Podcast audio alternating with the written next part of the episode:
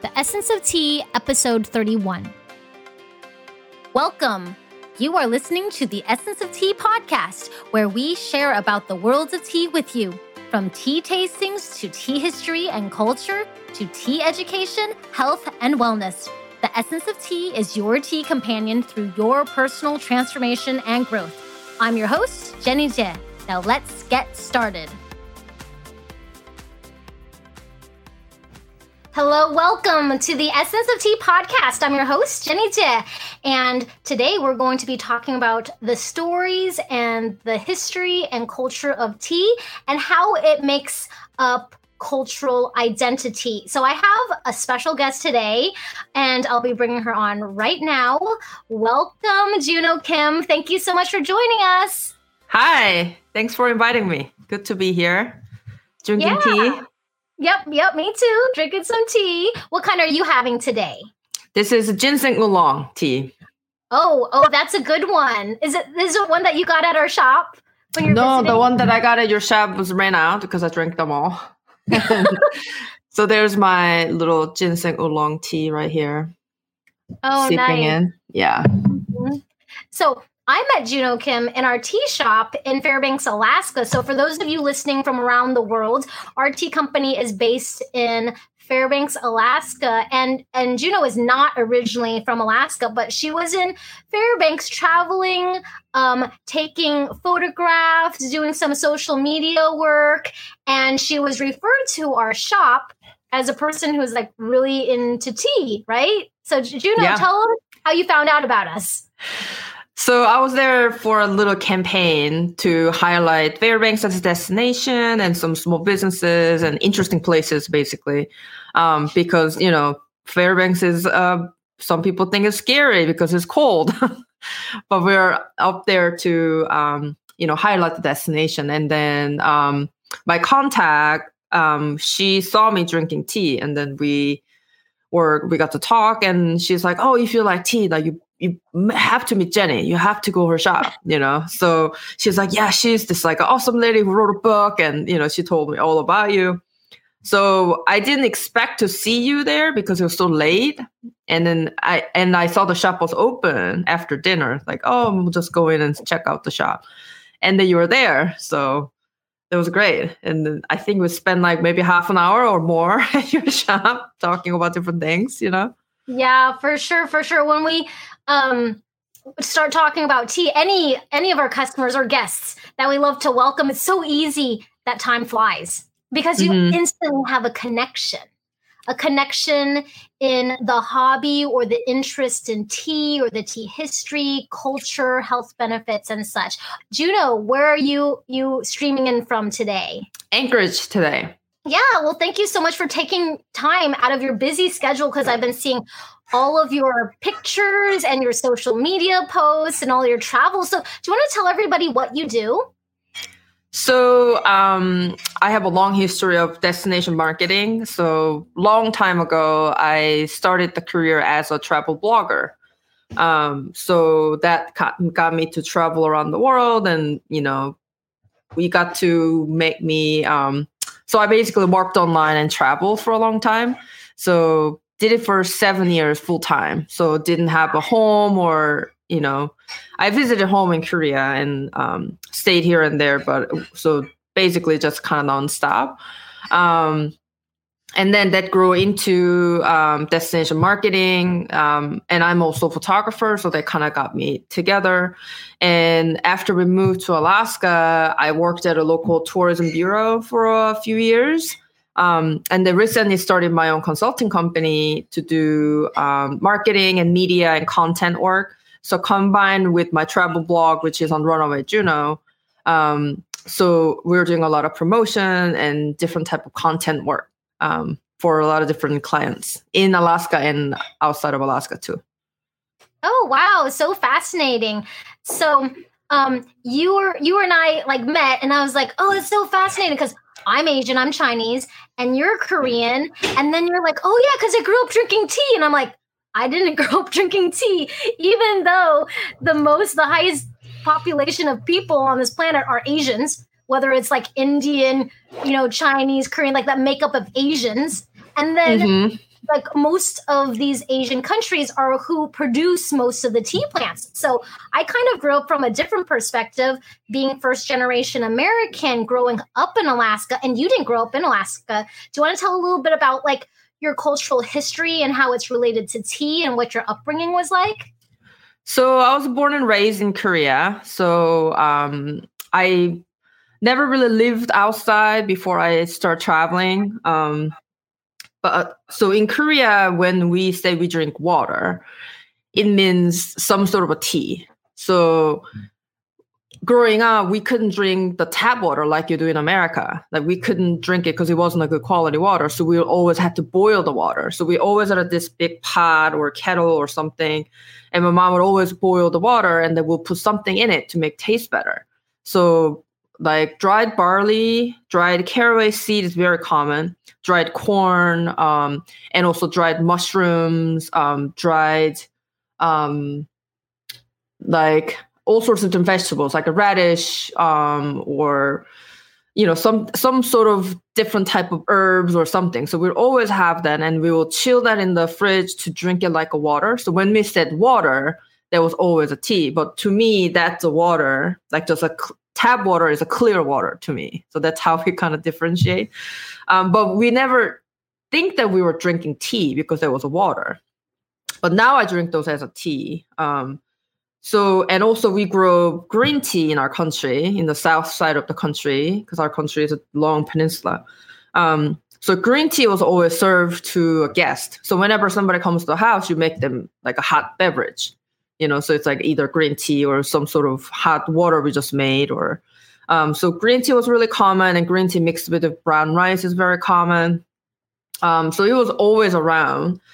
So that's how i kind of grew up and like drinking hot beverage is very important in my culture as you know same in chinese too just drinking hot beverage. Um, and then how did i really get into tea as a tea now is when so I went to New Zealand and that was my first country that I ever visited.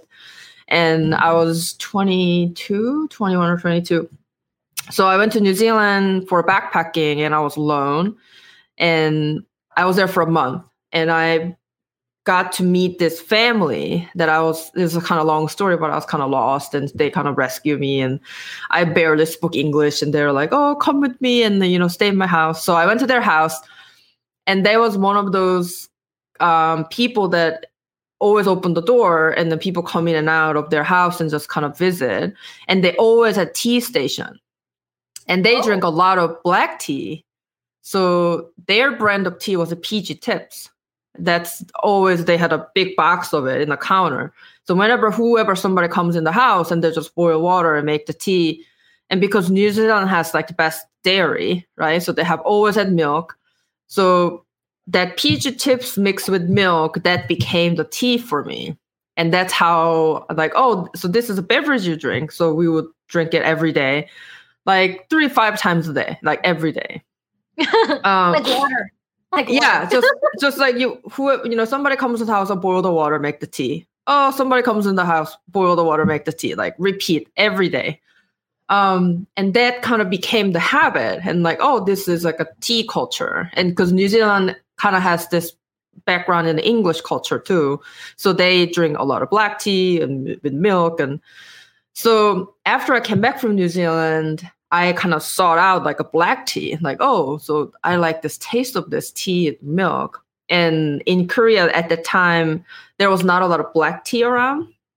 So black tea was maybe lipton or just a very small amount. Um, and so I kind of like got very interested in tea.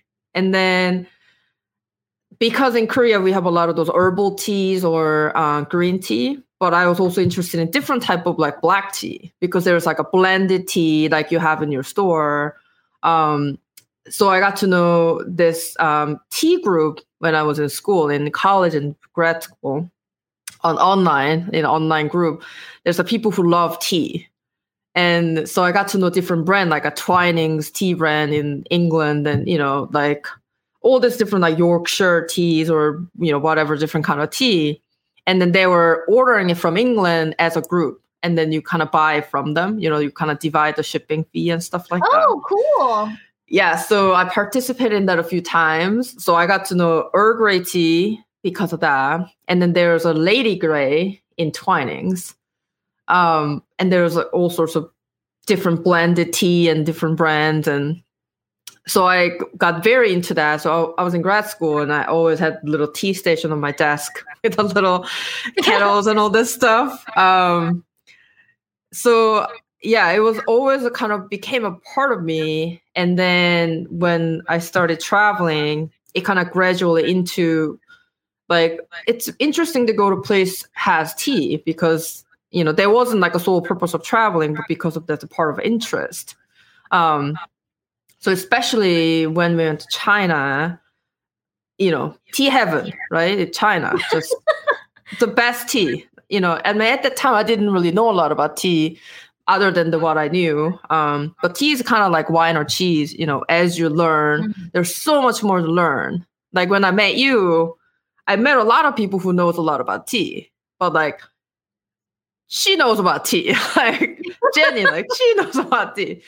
Um, and I know a little bit about it too, but I know very little. It's not professional knowledge at all. Um, but when I was in China, uh, my dad is also very into green tea, and then you know he has this, little stash of nice quality teas. He always has it around the house, and the one of it was a Pu-erh tea that he always considered like the best quality tea. So he would only drink it. He would drink it when he go to like hiking so he would always brew before he go in the house and put it in the thermos, and he would drink it in the in the mountain. That was a wow. poor tip for him. Um, so I knew about it, and then knew about the cake and stuff. So when we were in China, like necessary steps. So we went to Yunnan. That's where the Erle tea came from. yeah, um, the, the birthplace of tea. Yeah. So um, so me and my husband, we went to tea shop after tea shop after tea shop to do because we learn like all day to tasting.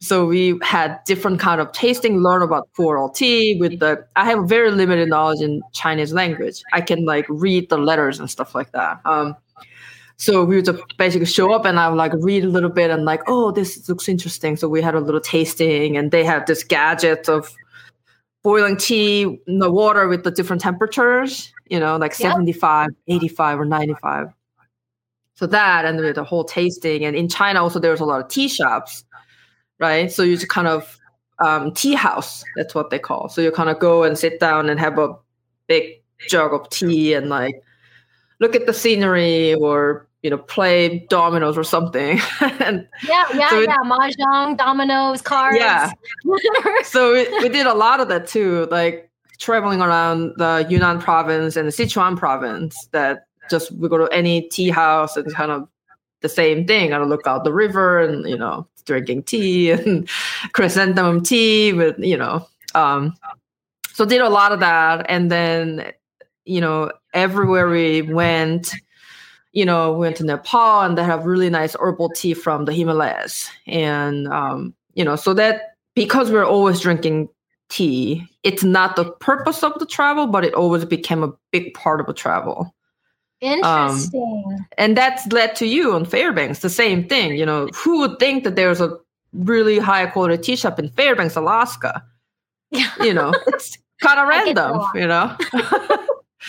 so yeah. um, that's kind of, you know, that's how you know you connect with the people you connect with the different people with a different background but you kind of connect with the same interest you know what is your most favorite story of tea? Like all of your travels. i've know you've been to Nepal, you've been to Mongolia, you've been to, you know, New Zealand. What is your favorite story or a moment or a memory you've had around tea? Maybe the point wasn't tea, but it ended up being that. Like what is your most memorable experience with tea? Um there's a lot um you know like the new zealand story that's a very distinct moment to me because there was introduction to a different culture because New Zealand is very Western culture and very different than any Americans or Europeans. They're very different. Um, so that became very big part of me. Um, recently it wasn't many years ago maybe three years ago uh, before just, just before we moved here we were in central asia so kyrgyzstan remained one of my favorite countries that i've been to um, in that i think it's a very general central asian culture that i haven't been to many places in central asia but um, my husband spent a lot of time on central asia he lived in uzbekistan and um, stuff like that so when we were traveling, you would go stay in somebody's yurt.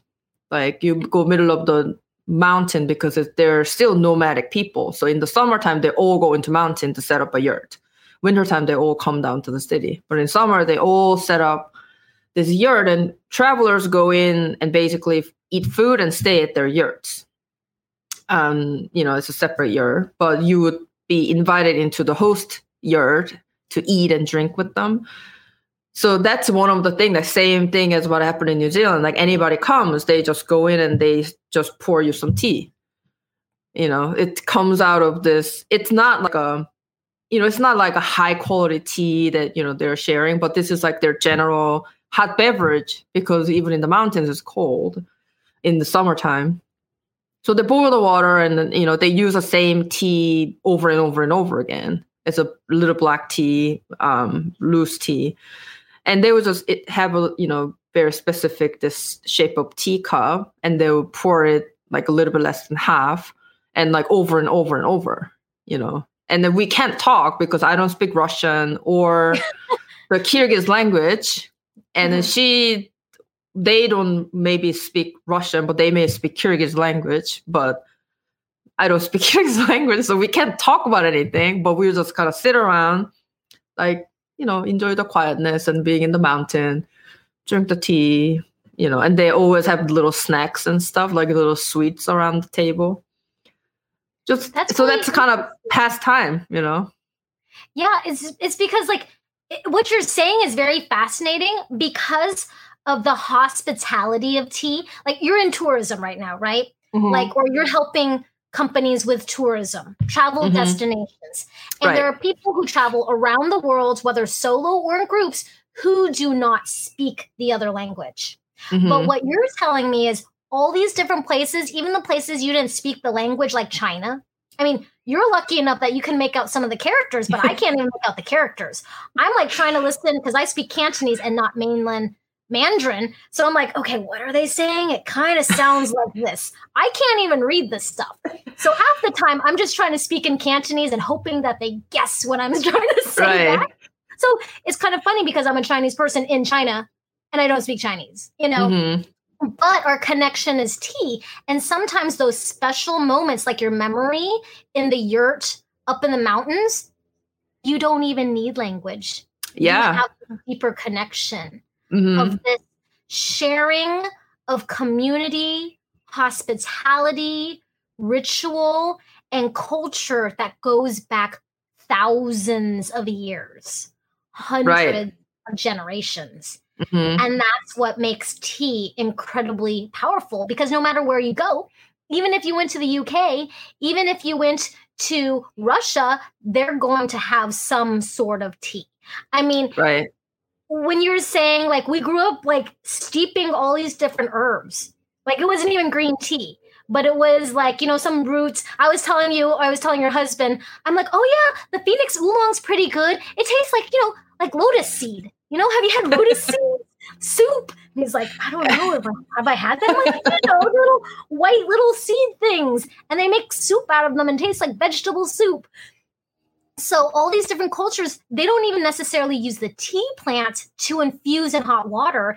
And even right. when you think of places like Norway or Scandinavian countries, they might drink tea or they might even drink coffee, which is the same kind of ritual mm-hmm. of infusing something in hot water. Right. And then sitting there enjoying the scenery, like, what are you going to say? It's kind of awkward silence. But after a while, it's not it's not really awkward anymore. It's like this like I don't want to say it's like a spiritual connection, but it's being present in the moment and allowing it to happen. Instead of mm-hmm. going, well, thanks, thank you. Okay, I'm, i guess I'm gonna go because I don't know what to say to you. you, you don't even need to say anything. Right. Just sit around and, you know, just be there. Mm-hmm. and I like about those different customs too that I learned that in Central Asia, it's like a wide cup, wide mouth cup, and they don't ever pour you more than half because it means it kind of indicates that, you know, I don't want to pour you more tea after this. So they would always drink, pour really little bit. So when you drink it, they pour it again. Drink it, they pour it again. They always do that. So like a serving as a hostess. Um, but in my culture, if you pour anything, it's kind of accustomed to pour it almost to the top because that kind of shows the your respect, you know, and the generosity. So when yeah, like abundance versus yeah. like like if you gave me half a cup of it's like the value the perceived value of like abundance versus what they value in those countries that poured you half a cup was the time spent like oh you can't leave i gotta put some yeah. More. don't leave. I gotta put some more in there. Like yeah. i'm helping you. Like it just shows like what their value is. Not that they value one is greater than the other but it's a mindset of cultural values of mm-hmm. we want to make sure that you don't feel without you know for right. yours. That's what's a full cup. And the other one is like we want to make sure we're here for you. Don't leave. Like mm-hmm. we, we, welcome you. You can stay as long as you want even right. even for the host and and you might have experienced this too if you've ever hosted any people from different cultures but um sometimes it's like for you, you're like, oh my goodness, it's like 2 a.m. and they're still here. You're like, okay, keep pouring the tea. I guess they're not leaving. I mean, I've I've hosted people or like couch surfers at my house or something like that who like don't speak a lick of English. And I'm like, okay. I, I mean, I'm not worried about them like stealing from me or anything like that, but right. I want to be there because it's a moment of time that I mm-hmm. I am privileged with this opportunity, even if I have no idea what's going on. We're just mm-hmm. observing. And it's right. very interesting that that type of community is so important for like our mental health, our livelihood, and our personal development. Mm-hmm. Yeah. So, yeah. And this, like, a, the scent is very strong, you know, identity and memory too, you know. So when you smell something, like, oh, remind you of something or somebody, you know, like you smell of this very strong chai tea and like you think of India, like, oh yeah, the trains in India, they come by with this little cup of chai. Um, you know, yeah, if I have a clay cups. Did you get a clay cup? Yeah. and then you drink it and then smash it in the ground. Right? Exactly, smash it in the ground. And people are like, oh my gosh, why would you do that? Like Americans, they might not understand. They're like, no, it's sustainable. like right. wash the dishes. It's from the ground and we use it and it goes back to the ground. Right. It's like a maybe 20 cents, you know. It's drink it and smash it.